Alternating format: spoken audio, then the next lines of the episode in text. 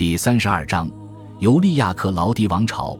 德鲁苏与提比略皆是克劳迪家族的孩子，是乌大维妻子利维亚与前夫所生的儿子。在德鲁苏与提比略之间，乌大维最终选择了德鲁苏作为继承人。然而，公元前九年，德鲁苏因染病逝世，享年二十九岁。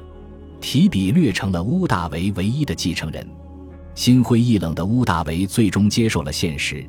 开始倾尽自己的一切来帮助提比略继承奥古斯都之位，他用自己最后十年努力为提比略铺路，上到元老院，下至军队人民，乌大维尽他所能的让所有人来接受这个不善言语、性格偏执的内向将军。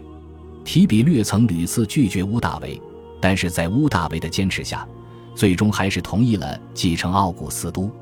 乌大维穷尽一生。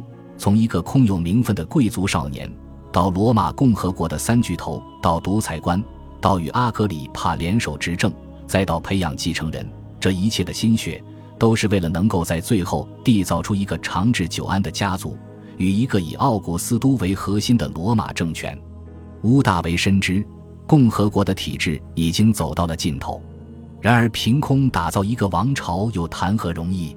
乌大维或许也未曾奢望能将罗马转变成一个长治久安的家族王朝，但是就结果而言，他着实做到了。但是为此，他也牺牲了自己和家庭。郁郁寡欢的姐姐乌大维亚，流放他乡的茱莉亚与珀斯图乌斯，英年早逝的盖乌斯、卢修斯和德鲁苏，选择提比略就像矬子里拔将军，他是乌大维唯一剩下的继承人。同时，也是乌大维维护和平安定最后的救命稻草。乌大维紧紧抓住了这根稻草，并成功让元老院和世人接受了提比略。在他死后，提比略也顺利地继承了奥古斯都的头衔，以及一切曾经授予乌大维的个人权利。提比略是来自克劳迪家族的孩子，而乌大维则属于凯撒的尤利亚家族。于是，罗马的第一个王朝诞生了。名为尤利亚克劳迪王朝，而这传承的背后是乌大维牺牲家庭所换来的罗马和平。感谢您的收听，喜欢别忘了订阅加关注，主页有更多精彩内容。